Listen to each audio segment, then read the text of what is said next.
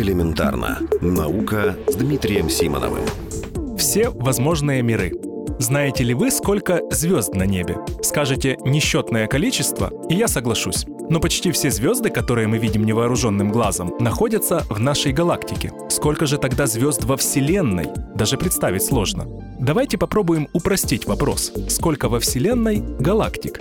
До недавних пор считалось, что приблизительно сто двадцать миллиардов. Откуда взялась эта цифра? Ее получили в середине девяностых годов прошлого века благодаря орбитальному телескопу Хаббл. На протяжении целых десяти дней он снимал одну маленькую область Вселенной, чтобы увидеть даже самые слабые галактики. Их посчитали, и полученный результат экстраполировали на всю Вселенную. Так и получилось сто двадцать миллиардов. Очень много. Но астрофизики понимали, что и это заниженная оценка. Результаты нового исследования учитывают данные обнаружения обновленного Хаббла и других телескопов, которые смогли рассмотреть то, что не смог старый Хаббл. Они говорят о том, что галактик во Вселенной около двух триллионов, то есть предыдущая оценка была занижена в пятнадцать раз. С помощью современных телескопов ученые могут наблюдать только десятую часть этих галактик. Но ситуация изменится в две тысячи девятнадцатом году, когда, как ожидается, на смену Хабблу придет более мощный орбитальный телескоп Джеймс Уэбб. Он сможет не только видеть более слабые галактики, но и заглядывать в самые самое далекое прошлое этих галактик.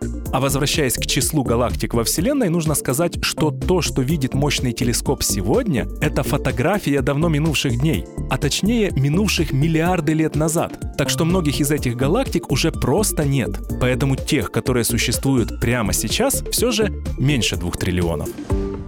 Элементарно. Наука. Ежедневно в эфире Вестей.